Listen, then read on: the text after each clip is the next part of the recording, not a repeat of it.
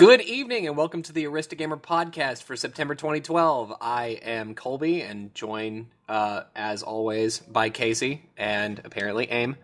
Um, so, yeah, uh, this month we're going to be uh, without uh, the Colonel, but we do have some really good topics for this month. We also have a couple bits of news to announce. Um, it's pretty sweet. First off, I'll go ahead and just get this out of the way so that everybody knows. Um, our piece of content that's coming up on Wednesday is going to be on Torchlight 2. Uh, now, if you're like, hey, I didn't know that Torchlight 2 came out, it hasn't.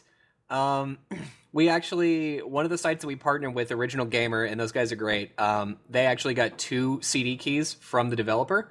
And so uh, we ended up getting one of them, and we got to play the early the early release version of Torchlight 2, and the review will be up on Wednesday. So there you go. That is 10 kinds of awesome.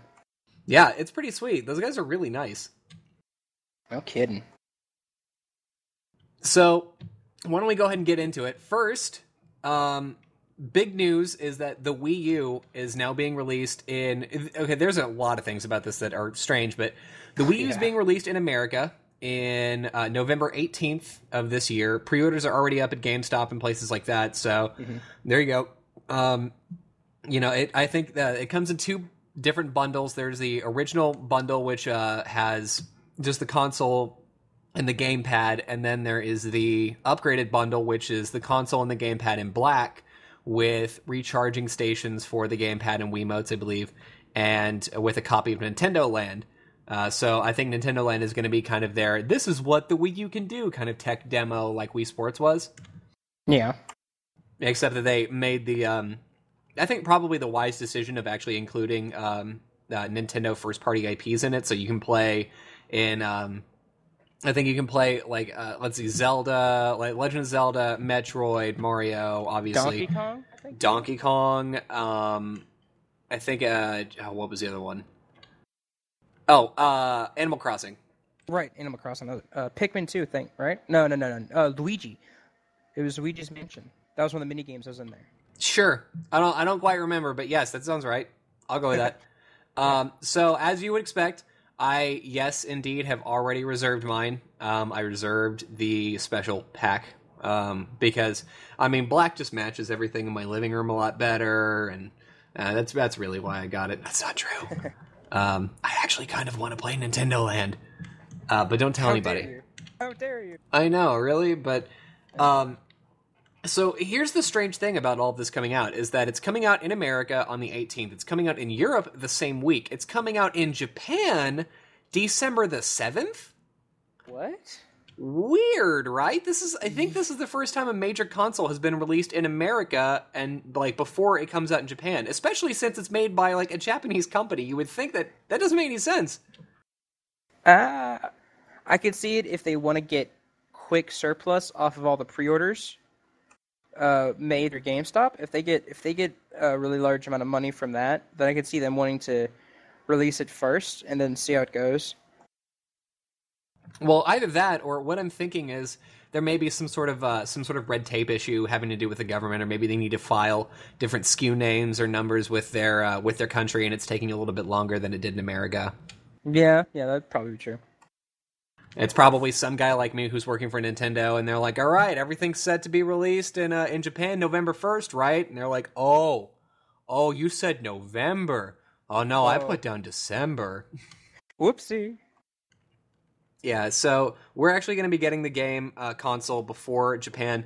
Uh, as always, uh, is going to be a tradition from now on. If we get a new console, I will take video of me and probably some other people playing some of the games, probably Nintendo Land, uh, showing off some of the specs of the hardware, just talk about how good the console is, give a short review on it. Um, and luckily, that only happens once, I guess three times every, I don't know, 10 years or so, so we'll be okay.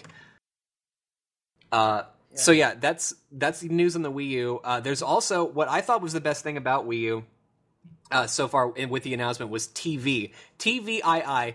Uh, by the way, A, the stupidest name ever. B, probably the coolest service on Wii U. Um, TV allows, excuse me, allows you to hook up to your TV your uh, your DVR and Netflix and Hulu Plus and Amazon Instant Video. And so instead of going to each one of those services individually, what you can do is you can search for a particular show. So say I want to watch Community, I can type into my Wii U Community, pull up the show, and it will give me all the options for watching Community. So it'll say, you know, uh, you can watch it live right now on ABC or whatever network uh, Community comes on. Uh, or you can watch all these episodes you already recorded to your DVR, or you can watch it on Netflix, season one or two, or you can buy slash rent the episodes from Amazon Instant Video at uh at two ninety nine. And so yeah, it's really cool that you get all of these options and you can pick from them from the gamepad. You don't even need to have the TV on necessarily. Uh, although the gamepad also does control your TV. I don't know if anybody really picked that out and thought it was important, but you can uh with your gamepad, it's got the uh, IR bar on it, so you can turn on, turn off your TV, channels, volume button, all that. So not only does it connect to your TV, but if you want to, that can actually be the first thing you turn on in the morning, or you know after you get home from work, you're like, I really want to watch some House, and so you turn on your gamepad, and you look, and you're like, okay, well it looks like uh, Netflix actually has House season two and three, so I could probably just watch that. Then turn on your TV from your gamepad and you know start streaming it. Yeah, and can you also stream to the uh, to the controller? Uh, that I don't know. Um, okay. I, I wouldn't I wouldn't suspect that that's something that they have probably thought about. Um, but it would be really nice, uh, especially if I'm not mistaken. The gamepad does have a headphone port, so Yeah. if they could stream all of that content directly to um, the gamepad, that would be awesome. Because then that opens up the possibility for excuse me, somebody to have Netflix in their hand or, you know, Hulu Plus in their hand Yeah. and, uh, you know, not have to have a tablet, you know, just buy the one gaming console and all of a sudden, no, it kind of comes with a tablet, sort of. Yeah, and then you can if you can watch like if you can watch Hulu, say you can log into TV with your controller and watch Hulu on that screen, and then somebody else can play. Uh, somebody else can watch something else on the TV or whatever. I think that'd be a great kind of similar to that, similar to what they showed off with uh, playing something like we like uh, playing Super Mario Brothers on your controller while they turn off the TV. Like that would be a step in providing that kind of service where it's like, oh, two people can be in the same room doing two separate things. You don't have to fight for the for the TV or fight for the remotes or fight for whatever. Yeah, and I mean, they did already show off that tech um, so that it is possible to pull a game from the TV and put it on your gamepad and vice versa. But um, I don't know if they're specifically going to be able to do it with Netflix and everything else that's streaming um, or with Right. the TV. Hopefully, Right. they'll be able to. I would like that. That'd be cool. But I th- I think that this is definitely uh, the probably a big step in uh, getting getting the consoles in in the in the homes. Kind of similar to how the 360 boasts about their giant like live center of like sports and music and videos. This is this, I think this is Nintendo's step in being like get get your the console in your home and then you can buy all the amazing games that go with it. Yeah, I, I think I think it's um, Nintendo is actually trying to think about this as a media hub because they obviously made a really big slip up. Uh, actually, I ran into this problem uh, earlier last week. Um, Fee came over to my house and he was like, "Well, I can't take my 360 because it's the only thing that plays DVDs, and my parents want to watch movies." And so I was like, "Well, why don't you? I mean, you do have another DVD player?" And he's like, "No. Wait a second, doesn't the Wii play DVDs?" And I was like, "Surprisingly, no. All the games are on DVDs, but it doesn't play them. It has all the capabilities in order to do DVDs. They just did not want to pay that licensing fee." And he was like, "This is just the stupidest thing." So yeah, I think I think Nintendo last generation obviously didn't place a generation or it didn't place emphasis on media. They obviously didn't care, uh, which is fine. But I think now they're sort of realizing, hey, um, people like to buy these services from Xbox. Some people actually buy Xboxes just to stream Netflix and you know do sports and stuff. So Yeah, I mean, I know. I- I know I use my 360 all the time for Netflix and Hulu Plus when I'm like uh, trying to do stuff in the living room or whatever, and I'm cleaning, putting on Community, Hell's Kitchen, anything else is a great. It's a great service that you can have. Yeah, and um, Cupcake actually brings up a good point that you can hack the Wii to play DVDs. You used to be able to hack it with hardware to do that. Uh, now I, I believe you can actually um, plug in a USB stick and do it. But whose mom is going to do that?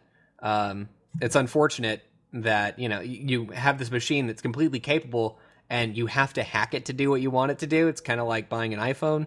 Um, it's kind of sad. So, uh, yeah, I think I think that's about where the Wii is. Um, I think now the Wii U, uh, they're starting to improve on it, and they also have a really interesting media sharing service. So, not only do you get to like watch your TV shows and everything, but you can post to this public forum on Wii U about this show or to your friends about it, and so your friends can update and you know take a look. I don't know how widely used that's going to be, but I know that if say I get stuck on a certain part in a game, I can um I can you know pull up the thing about the about the game and be like, oh, I see. I was actually supposed to in in Skyward Sword. I was actually supposed to get this thing before I went over to this place. Or oh man, I actually drank the red potion on accident. Do I need to go back and get another one? No, it turns out I do. Um, so it's nice, you know. Yeah, I think that's nice. Let's. Uh, do you want to move on and talk about the games that are coming out for it? Because there's a lot of games.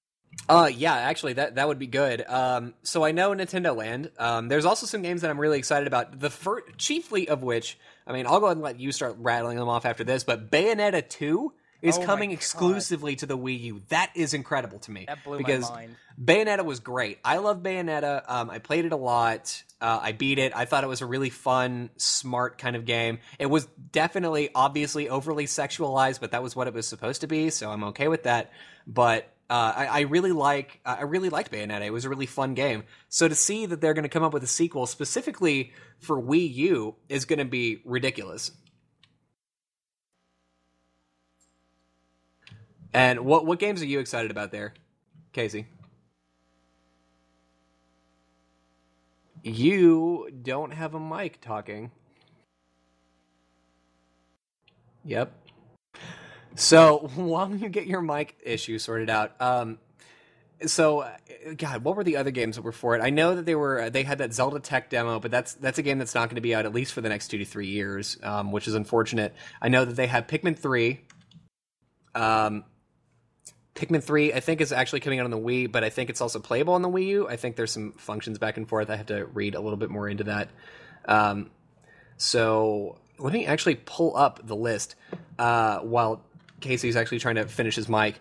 Um, I'll start pulling up the list uh, to talk about the games that we can, but for the rest, I guess we can also finish up the hardware talk. Um, so not only can you uh, not only can you now um, play the games uh, and and stream all the media to your console, you can also look up hints for each game. So like I like I said earlier, the the media sharing service instead of just looking up on the forum too, they have built-in hint guides, which is that's uh, Nintendo's patent that we saw earlier. It was.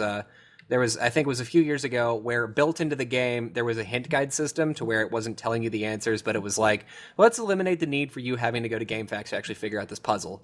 So that's nice. How's your how's your mic there coming there, Casey? And it's not. Okay. All right. That's fine. So I don't know. So I think the Wii U is going to be a really good game, a really good game console for this generation, except for the hardware. Now the hardware, they're going to be able to sell it at a lower price, and they're going to be able to make a better profit off of it. They're going to sell it for I think three hundred and forty nine for the upgraded package, and two hundred and ninety nine for the base package. Um, that's going to include current gen uh, console graphics and I I guess I guess as far as gameplay and everything goes, it's going to be pretty much identical. Um, so you're going to be able to port games easier to it. You're going to see games like Assassin's Creed 3, uh, Batman Arkham Asylum, though I don't know why they're porting that. It's a year old game. Hey, there you go. All right. So yeah, I don't know why they're they're porting a year old game to uh, Wii U, but you know, hey, I guess.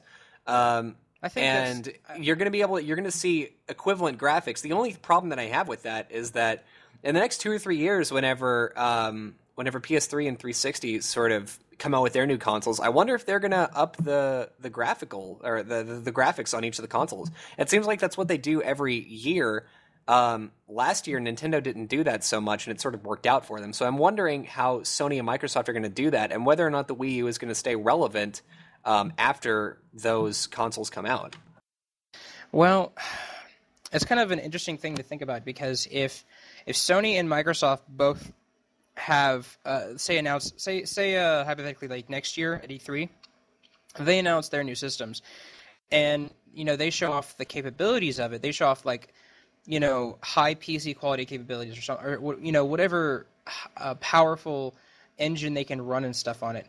It's it's also going to be established that that's also going to be the standard that's going to that can only go up from there.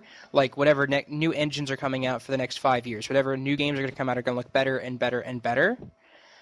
And if if that's the case then that means that the Wii U is going to start lagging behind in some ways because they can only catch up so far. So yeah, they can play Black Ops now. They can play Assassin's Creed 3 now. But in 2 years when uh, the say the the the new the P- Xbox 720 has been established or the PS4 they've they've come out and then they've got you know a bunch of new games coming out for it the new the new Black Ops or the new Call of Duty or the new Halo you know what happens when those games can't be supported on the on the Wii U because it just doesn't have the capabilities to it. Yeah, I'm also wondering how they're going to do that. I mean, I don't know if it's going to be worthwhile for developers to try to scale down the graphics and port it again because it's the sort of problem that they had with the Wii on this generation. I mean, you saw games like Assassin's Creed just did not come to the Wii because they I mean, it couldn't. It was just too much work and not enough reward. Yeah. I think that Bayonetta is going to be a fun choice. I think that Bayonetta was a good choice in that it's a game that people know about and it's a fun game that a lot of people like, I think. And it'll be a test because if they can improve the graphics and the Wii U can show off that yes, this is a new game and we can play this and it looks really good, then I think people have more faith in buying the game and establishing it. Because I, I, think I can, I think it's safe to say that people who have a Wii use it for Netflix. People who have a Wii use it for Netflix or uh, Hulu Plus and play games on it. But I would say that it's not their main system. You know, they have they have a PS4, PS3, or an Xbox 360, some sitting in their, uh, sitting or a PS2 or something sitting in their, um, you know, next to it, saying, okay, well, it was fun watching Hulu or it was fun playing Skyward Sword. Now I'm going to go play Mass Effect or Call of Duty or Halo. Yeah. Um, now, what it looks like to me, I, I'm I'm actually looking at the titles now. Uh, what they're saying for the for the launch date, the day that the console launches, these are the games that are going to be out, 100% for sure. Assassin's Creed 3, Darksiders 2, Epic Mickey 2, uh, ESPN Sports Connection, FIFA 13, Game Party Champions, blah, uh, Just Dance 4, blah, uh, Madden NFL, New Super Mario Brothers U, Nintendo Land, Rabbids Land, Scrib- Scribblenauts Unlimited. Gonna pre-order that and buy that and get a review on that for sure because I love Scribblenauts. Uh, Sing Party, Sonic, uh, Sonic All Stars Racing Transform, blah, Tank Tank Tank, interesting title. Uh, Your Shape Fitness Evolve 2013 and ZombiU. Yeah, that's a lot. Of, that's a lot of games. Like, and that those and also games on that list are also games that I would want to play. Um, ZombiU, uh, Rayman Legends, Scribblenauts Unlimited, Epic Mickey 2, uh, Assassin's Creed 3. I mean, there are a lot of things that are on there that I would like to play. And then there are also games on there that obviously are geared toward a more casual audience. So I think it'll be very interesting to see what happens. Yeah, I agree. Um, there's also, I guess, Toki Tori 2, which was a PC game that I played, uh, which was inside of the uh, Potato Sack games for Portal 2. Uh, I mean, I'm just noting off some some notable ones. Uh, Trine 2 Director's Cut, I think, is going to be good as well. Um, Black Ops 2, I'm wondering what they're going to do with the with the what is it the the gamepad there because I know yeah. that the Wii U is placing a lot of emphasis on doing asymmetric gameplay. They have a few of those uh, a few of those demos which actually look kind of cool. Um, small mini games I think that are going to be in Nintendo Land um, or maybe just bundled with the console, but it's excuse me, it seems to me like they're placing um, an emphasis on asymmetric gaming so that people can play the same game but they can play it differently, and that seems yeah. kind of neat. They did show off. I think there was one trailer video of of them using the Wii U where you had one dude playing on the controller, and then another guy playing on the screen. I, I wasn't sure if that. I don't know if I remember if I saw that or not. Uh, I think it might have been like a screenshot. Um, yeah, there was there was one game in which I think you're a ghost. The person with the gamepad is a ghost, and the other four are looking around with flashlights trying to find the ghost. So the person with the ghost can like like you don't see them on the screen, but he sees everybody on the gamepad, and he can do sort of actions, and he's oh. trying to scare all the players to death. No, I, I, w- I was talking about Black Ops. Oh, Black Ops. I, yeah, swear, I don't know about that. I thought I swear I thought I saw a screenshot of like you had one uh, somebody playing Black Ops on their gamepad and if you could, Ooh. I would say that if you could play, if you could play something on the gamepad, play Assassin's Creed 3 or Black Ops 2 on the gamepad, and they could stream that data to it, then that would be a really big plus of being able to say, oh, you could play with the the the, the pro controller um, on the screen, and you could also play on the gamepad. I think that'd be some some very interesting elements of what you could go with that. Yeah, and it looks like uh, the rest of the titles that are going to be worthwhile. Game and Wario, I think, is probably going to be good. Pikmin three, um, no, no, no, no, no, no. And Tekken Tag Tournament 2? Eh, maybe. Uh, Uh, Wipeout, Wipeout 3 is also coming. And Wii Fit U, because for every mom out there that wants to fit, we, got it. Yeah. And the Wonderful 100 actually looks really good too. Um, I, I didn't pay that uh, t- a title enough attention in E3, but it's actually pretty cool looking. Yeah. Uh, And it's- It actually looks like um, we're getting in news from Tokyo Game Show. Uh, Tokyo Game Show is supposed to be starting later on this week, but we're getting in some sort of some pre news, um, not actually from the floor, but things that have already been announced. Uh, what it looks like is Metal Gear Solid Rising Revengeance is going to be leading uh, Konami's t- TGS 2012 lineup. Um, so they're going to be placing a lot of emphasis on that. We're not going to be able to see the Ground Zeroes game that they just announced, but uh, I think Revengeance is probably going to be uh, more than people want. Um, I think, uh, let's see, the Sony is going to be demoing PS3 games with head mounted 3D displays, which I don't know why. Um, I guess for the. To, to capitalize on uh, the Oculus Rift, that's probably something they're trying to do. I want to see um, what happens with that one.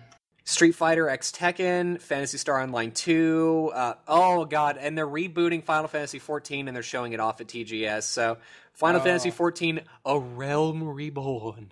Oh man! And are they still doing another thirteen game Lightning? The like the end of the Lightning Yeah. story.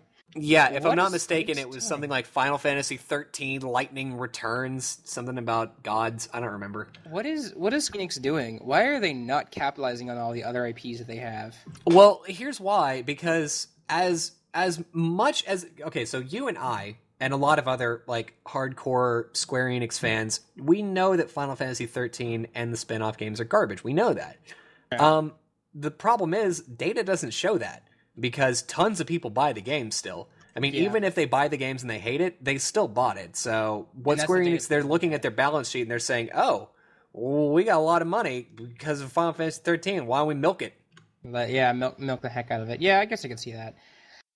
Uh, it's it's though. unfortunate because I mean I, I really wish that we had some better storytelling and better game design, but I mean you know hey if if they're gonna make a, a quick buck off of it you know whatever. Yeah, I agree.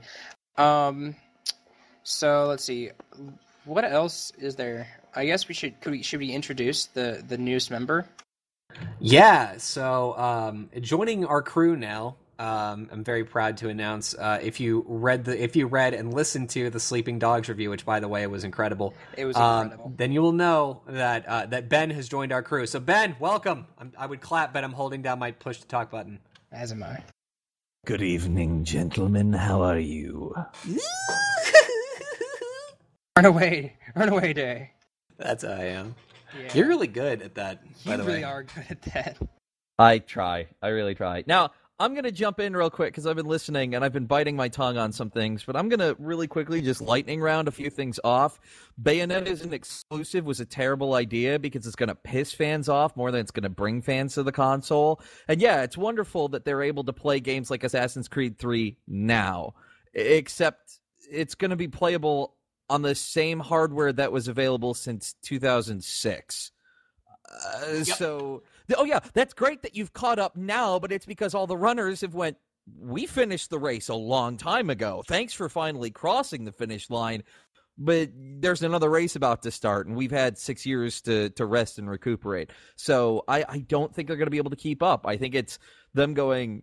Hey guys, look, we're at the same point. And I, I know there was an interview that they did with um, Reggie recently where they asked, you know, is he going to be able to keep up with other systems and their um, their their next gen systems? And he just kind of laughed. He's like, well, they don't have information out about their next gen systems yet, so uh, uh, you know, uh, as far as I know, we'll be ahead of the line until then. Well, yeah, of course you're going to be ahead of the line, but then most likely next year they're going to come out with stuff.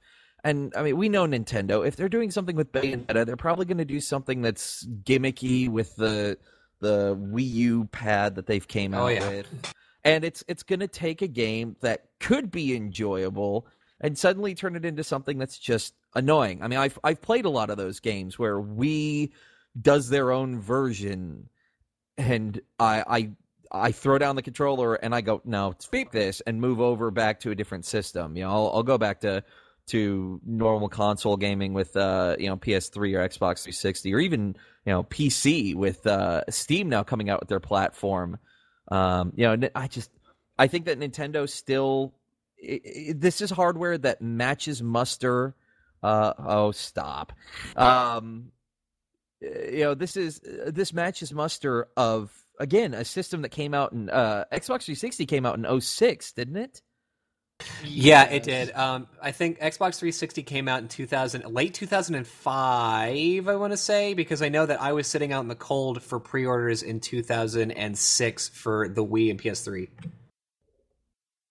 Yeah, that sounds about right because uh, Halo Modern Warfare came out in 07, right? It was, it was, Something like that. It was, it was, between it was between Halo 2 and 3 because 3 didn't come out until 08, I think. Yeah, well, I mean, they they just I don't know. I'm not really happy with this system. I think that they're coming out with technology that again, uh, the PS uh, the PS3 came out in 07, either 06 or 07, I forget. I think it was 07. Yeah, because um, the Wii came out at the same time. Yeah, so. Yep they they came out with this technology in 07 and I believe the PS3 still beats it in almost every single way with tech specs. Um, the Xbox 360 is at least on par. So they're selling us the equivalency of an Xbox 360 with what I hoped for the longest time would be like eh, they had some redeeming things. When they announced it at E3, they didn't tell everybody, "Oh, you can only use one gamepad."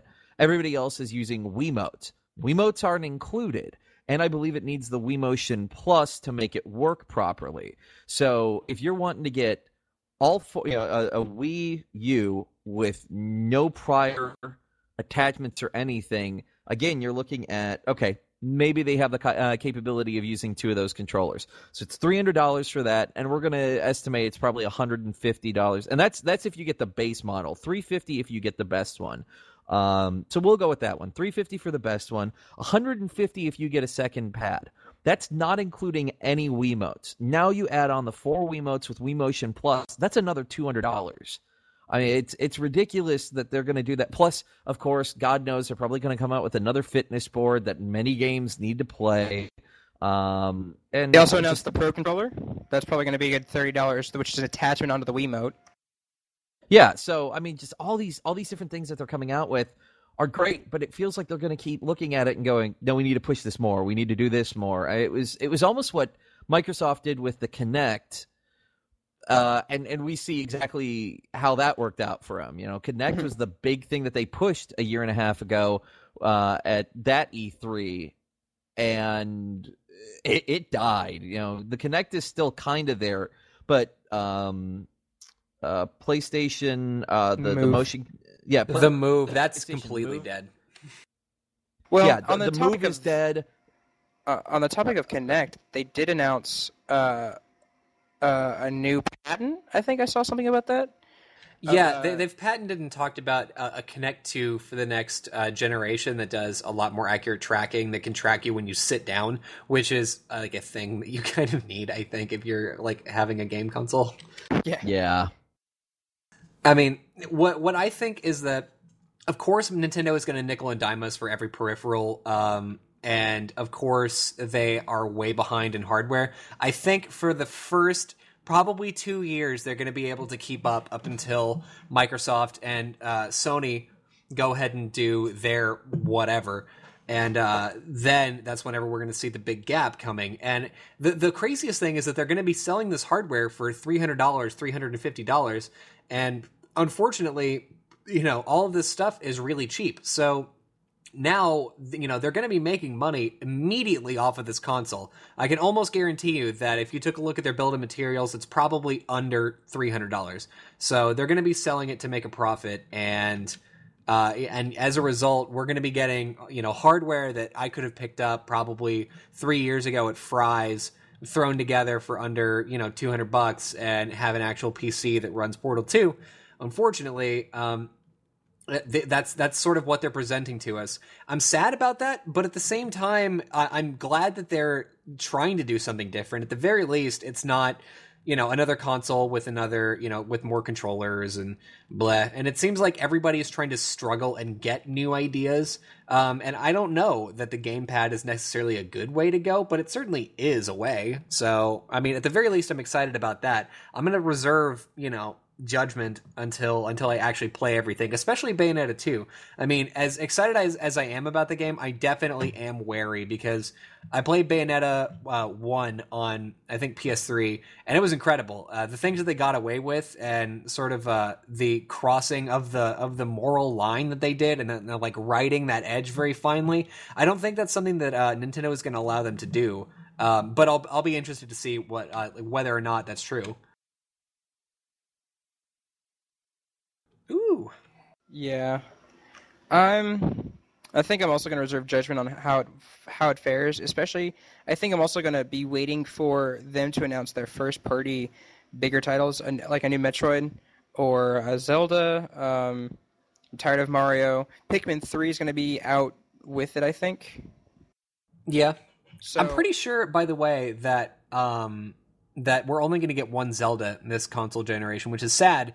And if I'm not mistaken, I think they somebody leaked that um, Nintendo instead of like updating the graphics or going like, oh yeah, we're gonna make it so that it's like uh, it's you know like Twilight Princess, it's all dark and and adult, or it's gonna be like this with this cool art style. They're just gonna use the same art style from uh, from Skyward Sword, which I'm not necessarily opposed to, but I just want them if they could just make your companion in the game not hold your hand and slap you in the face with information every 20 seconds, I'm going to be really happy about that. See, the frustrating part that I hear about those statements is that you don't have to make it like Twilight Princess and Dark to have it to have the graphics look better. Like just because like Twilight Princess was a was a darker story, yes, but the graphics were incredible and the colors they used were nice. If they went, eh, eh, they didn't have they they could use an art style that's similar to Skyward Sword, but you could still use graphics that look HD, that look like like an eight like look nice when you put an HDMI cable plugged into it. You know, I think that you know you don't have to have dark style, a, a dark art style just to have nice graphics. I but, agree, but it's just it's just so cool you know, know like like really at the very least, if you take a if I mean enjoyability and you know polish on the game and how nice it is, you can you can measure all those different things between all the different Zeldas and get twenty different answers from hundred different fans. Um, but I think if you were to ask anybody which one was sort of the coolest Zelda, you're probably going to come up with Wind Waker, uh, Ocarina of Time, and Twilight Princess. I mean, just because that was that was the sort of feel that they gave to it. This is sort of a this is a cool kind of game to play. Really, Wind Waker over uh, Majora's Mask?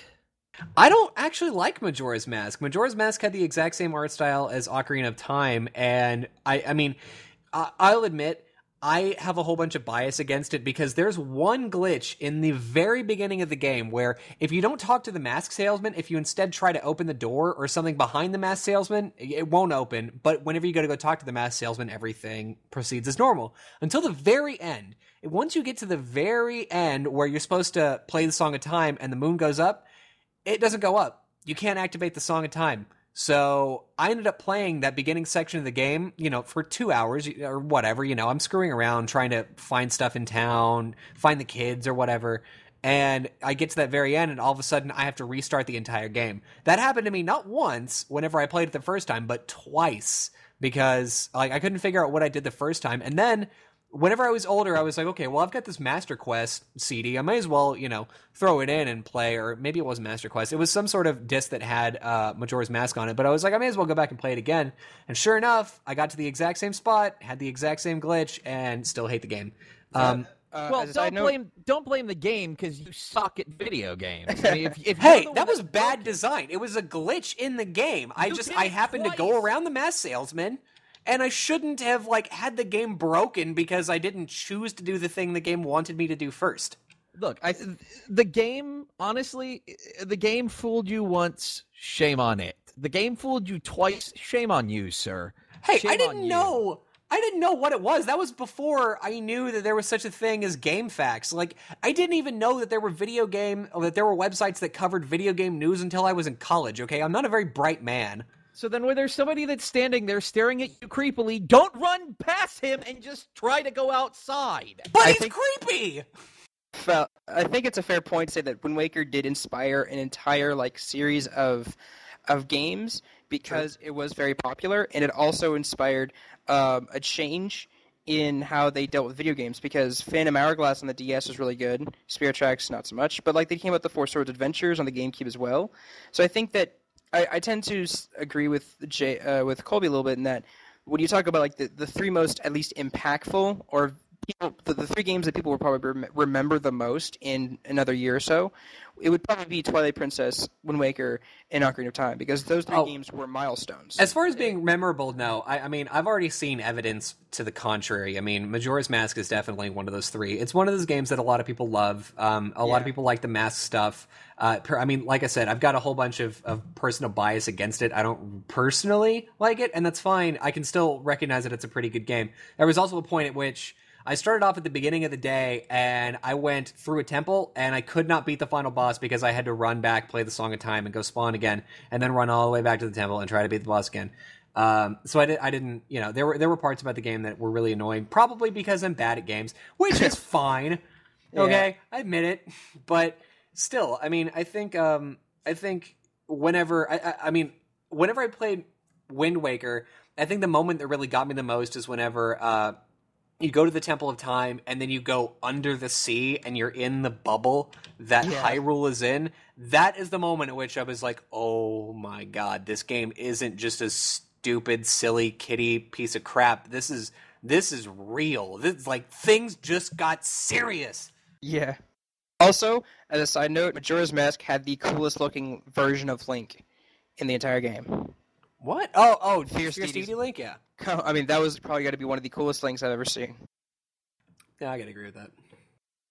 But I- I guess Still. I guess my biggest issue with Wind Waker, and it, again, personal bias on this, I feel like Zelda is one of their few IPs that are more for serious gamers. You know, since uh, A Link to the Past, it's always been a game that had some amazing storytelling and some very dark storytelling at that.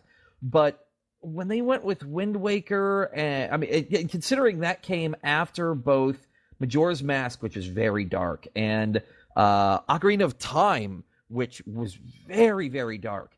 It was kind of depressing to see them go to an art style that almost felt like the game didn't take itself seriously. You know, it, it had some great storytelling, but I, I think it, it just kind of lost its way because of that.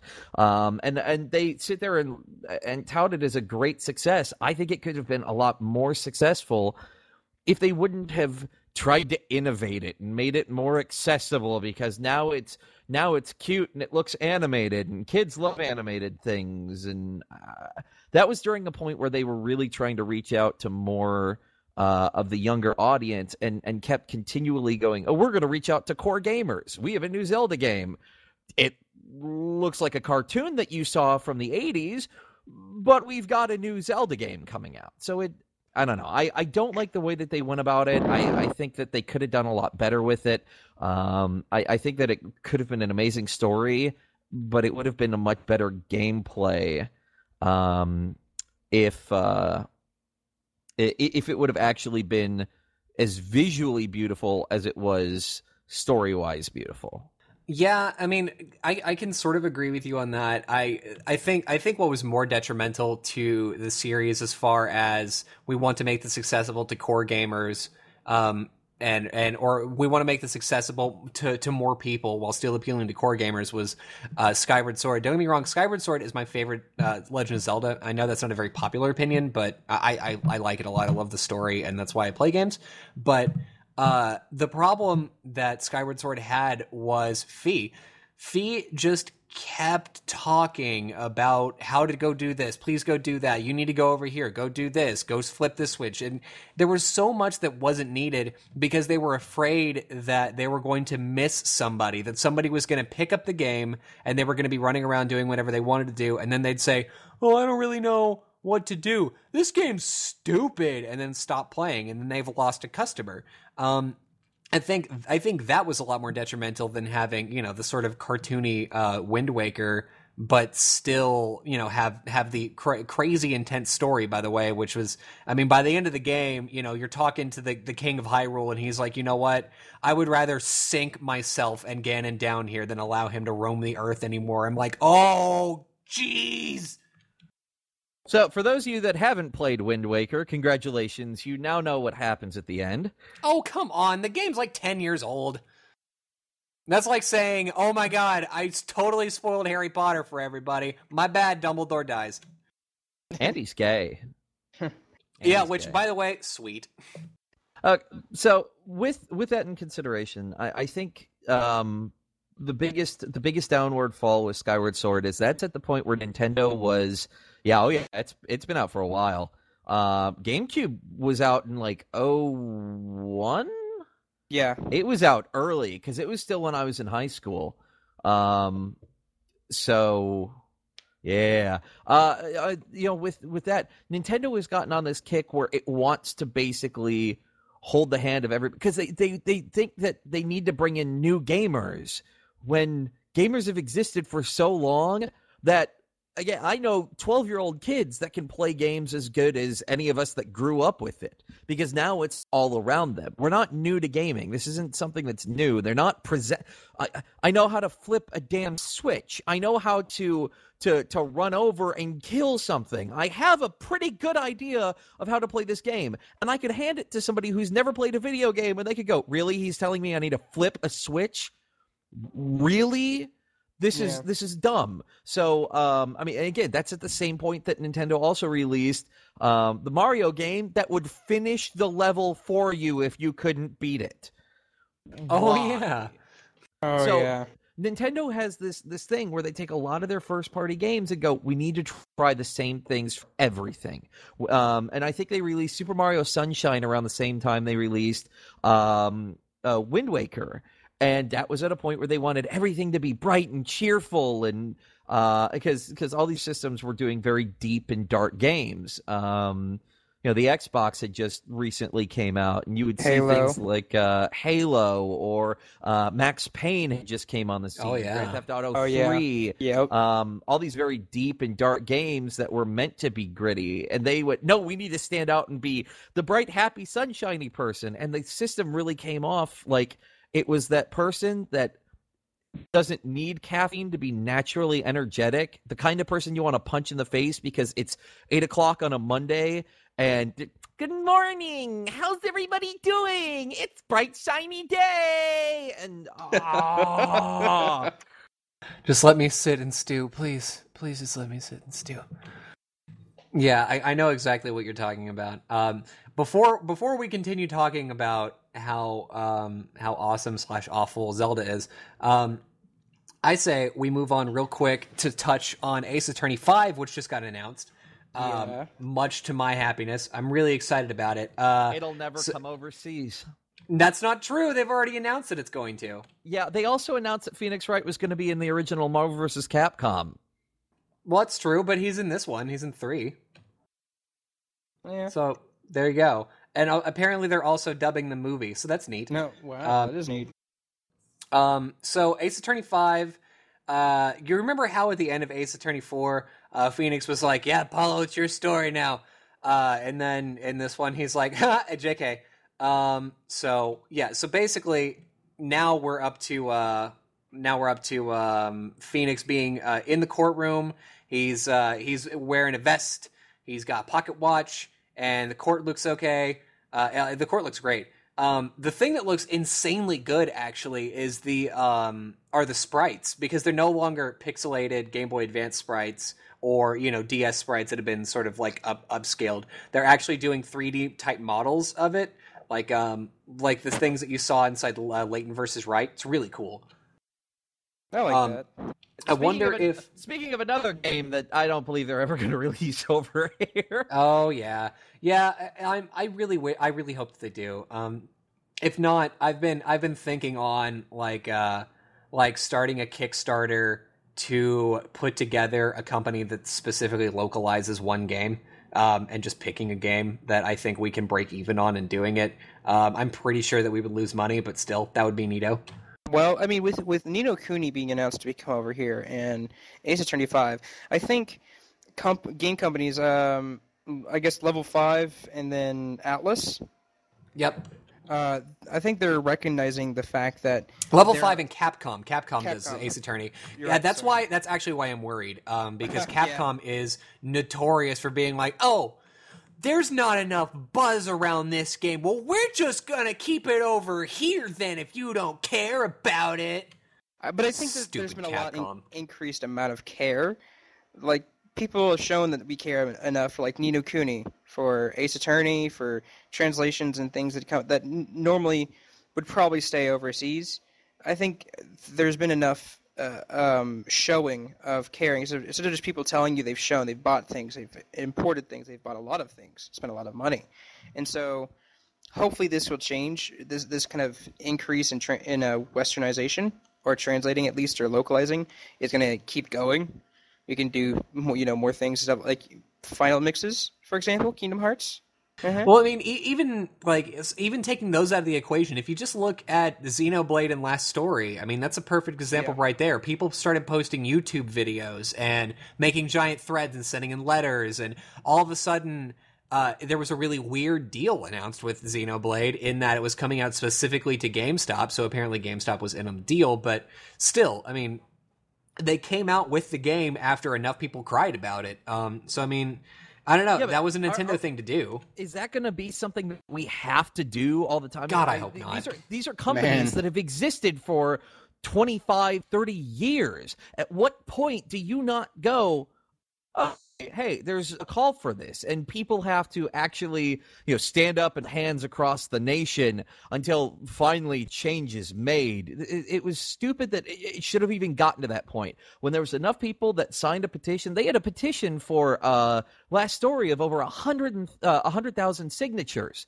That right there should have been enough for them to go, yeah, we can localize. But no, Yeah. they ended up having to wait for other people to. Uh, I saw one video where this guy with a very amazing voice, and I, I say that because if you can pull it from that, then you know exactly which one I'm talking about. He's like, I have six hundred dollars in my hand. Here's this game that you won't localize that I would pay for. Here's this, here's this, here's this. And he puts all the money out and goes, I want to give you this money. You won't let me. Uh, I, and I, I think that it would be great to just have some companies that do nothing but localize games. It's you know where a company could just go, look, we've released our game over here. We don't want to deal with an in-house localization, but there's a call for it here, and and can work something like that. And and sadly, uh, for some reason, the bigger companies don't want to waste the time. They don't want to take the time and and and do that. And it takes a public outcry before something as simple as a translation of a game happens. Something that so many other games get without even a consideration. Yep, I, and I think I think that's kind of ridiculous. Um, I really hope that it doesn't come to that, especially with Ace Attorney. I mean, there's a whole bunch of Ace Attorney fans that are really angry. Uh, that, I mean, that would be really angry and that would be really outspoken. But I don't think that there's enough for people to say for for a large company to take notice. I mean, I know that we have um, we have a whole bunch of fans that are like, well, you know, I I know that I can do uh, can pay the money. I'll even pay a premium for it. But I mean, if they only get you know twenty thousand people that are like, well, I really I really want to see this game, then they're not going to do it. That's really sad. I really hope that they stick to their word. I mean, obviously, you can't really trust somebody's word these days, especially you know. Uh, I, I think I think the last time that I trusted what a company said um, to be absolutely true was whenever Square Enix said that Final Fantasy 13 was going to be a uh, a PS3 exclusive, and then they lied. Well, Liars! No, actually, they didn't because originally when they announced that it was going to be that, that was what it was. Uh, Square uh, made an announcement on that, or they were inter- there was an interview uh, where they basically said because of PS3 being uh, so difficult to produce for, at the point that we were at, we realized we would lose money if we continued making this game and release it as an exclusive. We could not uh, we could not take the hit that we would have taken um, from uh, uh, from just keeping it exclusive. So that's the reason why they moved over to 360 is because again, the the cost of making it happen was far too great for them. um, and it was it was sad. Uh, it was really sad to see that being what it was but at the same time, it was a good idea. You know, uh, Sony tried holding on to an exclusivity and then made it very difficult to produce for their own system. That's why they don't have a lot of third party games, and a lot of their games are very graphics intense. Because if they didn't have the money for it, you're not going to see what you saw on. Uh, was far easier to produce for them. Yeah, uh, and, I mean that's completely, I think, Sony's fault. I can I can recognize that, but the same, but at the same time, I mean, they said this is going to be this is going to be an exclusive thing, and it wasn't, and that's all I saw.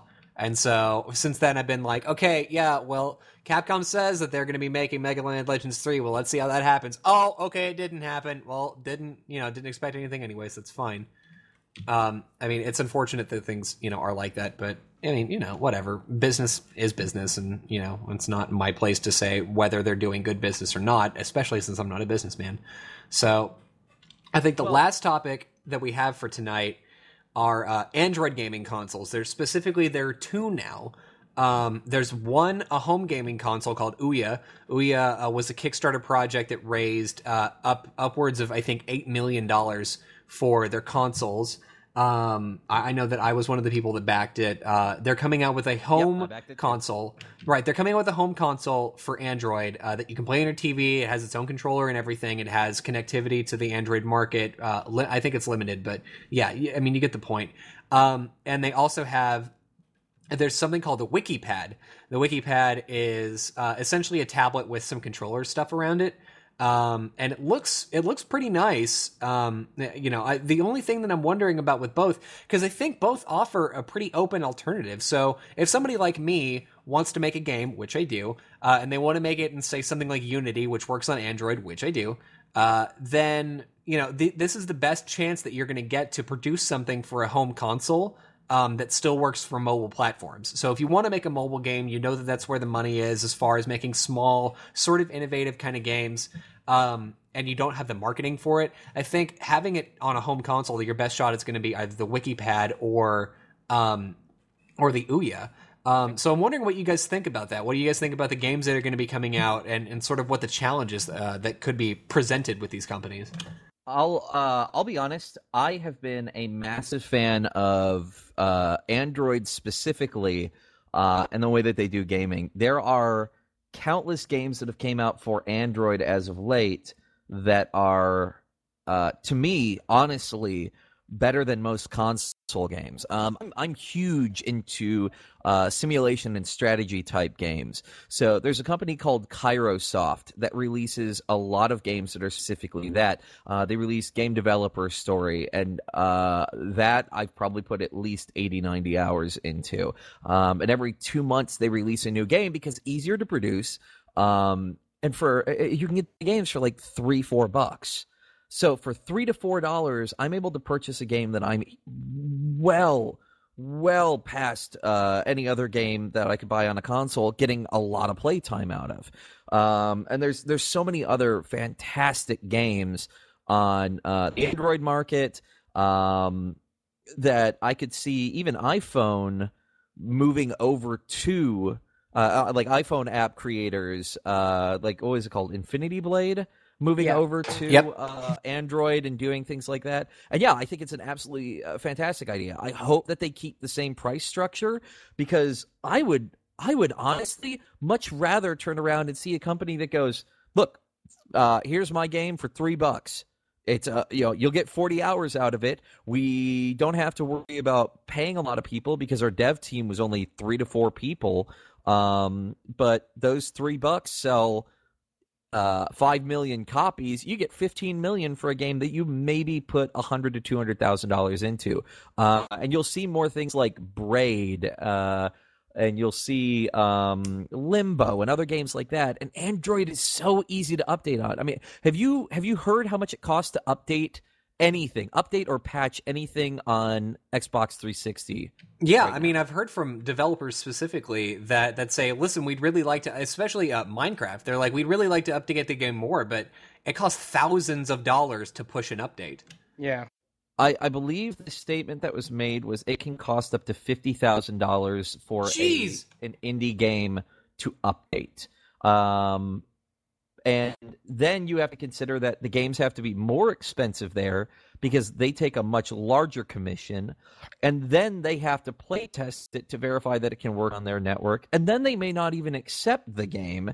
And then this and then that. And then I mean, there's there's so many steps to doing that. Whereas with android it's like put it up. Does it work? Okay cool. There you go. You want to update it? Go ahead update it. They they're they're very hands off and uh, which is why i'm glad that apple's doing i'm not apple uh, android's doing it because apple well yeah i mean so so i've created apps right? I've created an app for uh for all three of the major platforms um but it's only been released for two because I submitted my application to the Apple to, to Apple and uh, they went ahead and sent me an email back and they were like, yeah, you're basically to paraphrase, your app is stupid and it adds no value, so we're not going to release it on our market. So I mean, if I was to paraphrase that even further, I don't like your app, so I'm not going to put it up, which is fine.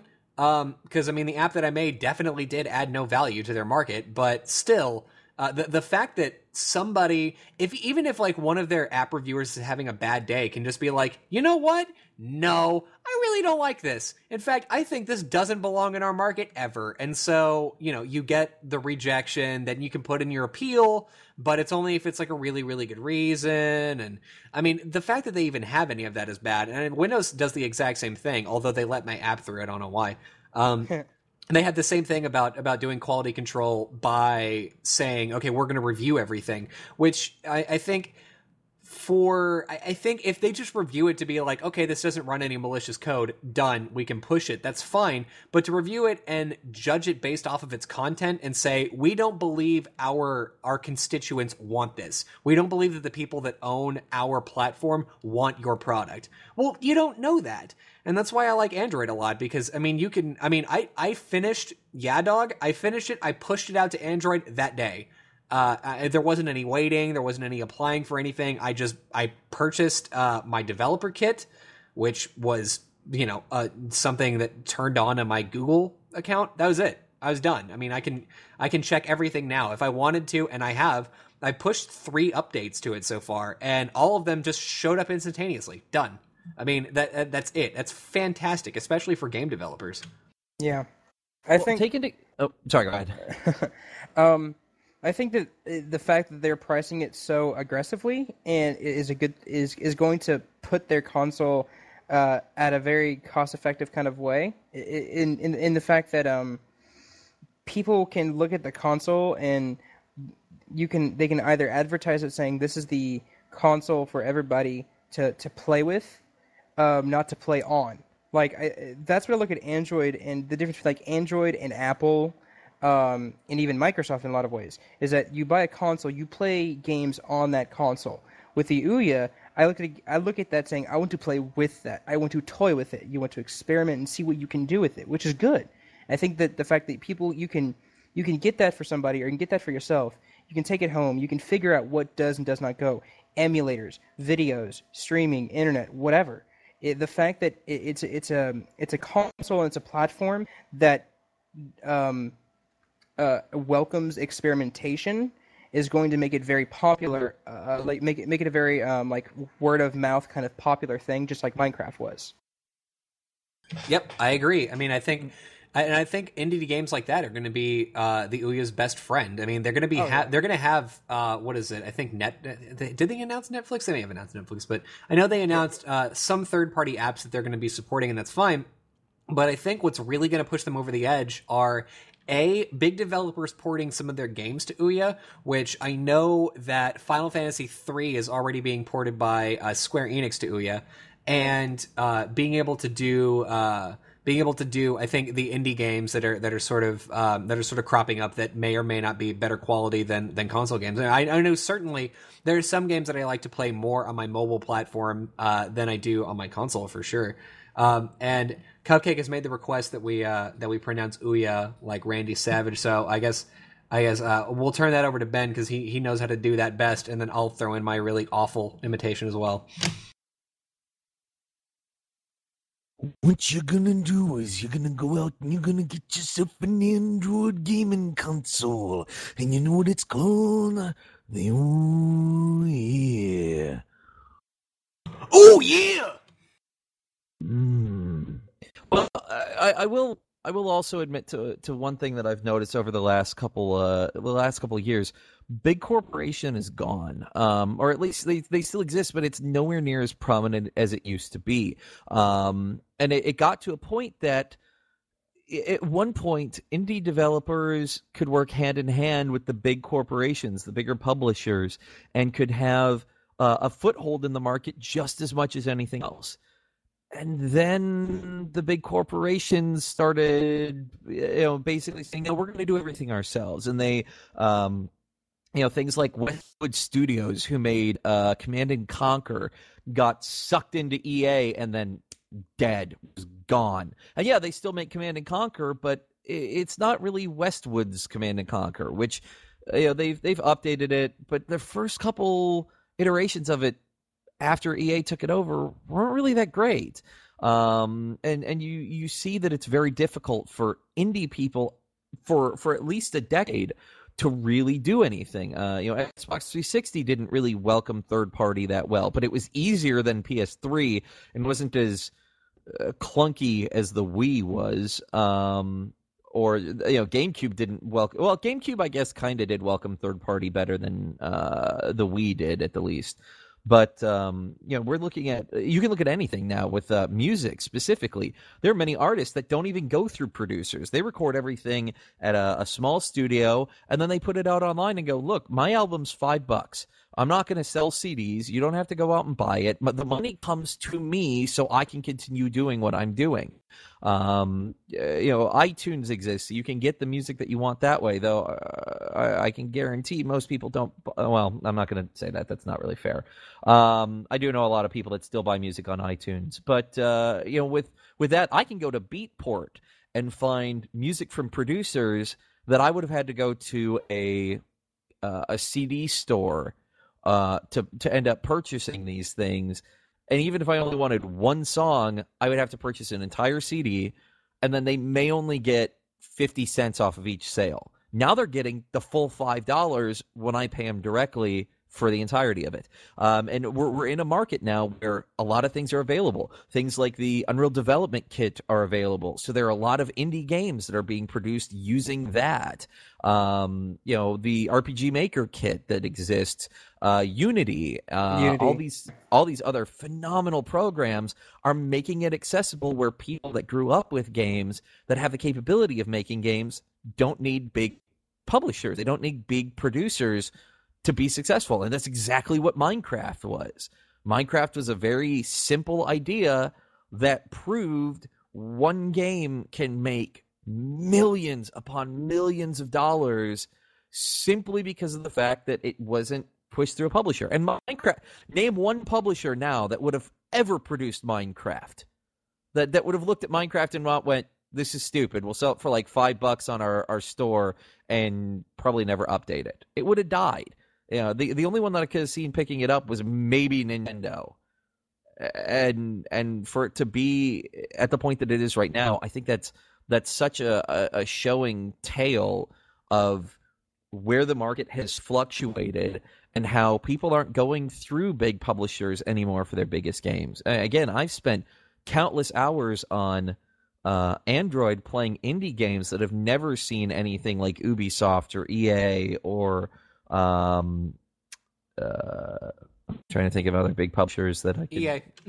Well, yeah, EA. EA is a Activision. good one to stick with. Yeah, Activision's another one. Oh God, uh, Activision. They they never ha- they never even have to bother with it. It's never a consideration of if a publisher doesn't pick us up, we're screwed. We can't do anything. Now they can just go, look, you don't want to pick it up? Cool, I'll take it over here. Bam. Now instead of making a dollar per game sold, I could sell it for ten times less than you were going to sell it for, and make five times more than you were going to pay me. Yeah. So I, I love that we're in that era right now. I think that's going to completely revolutionize gaming, and seeing that Android has the ooh um, then that's I, I'm I'm very excited about that. I can't wait to see what happens with that. And just the capability of taking fifty dollars that could go towards a game that may last 10, 15 hours with little replayability. I can put that into 10, 15, maybe even 20 games and have far more out of that. I, I'm I'm excited for that. And I, I would be happy to move away from big console to go to that if that's where things start really picking up. Yeah, I agree.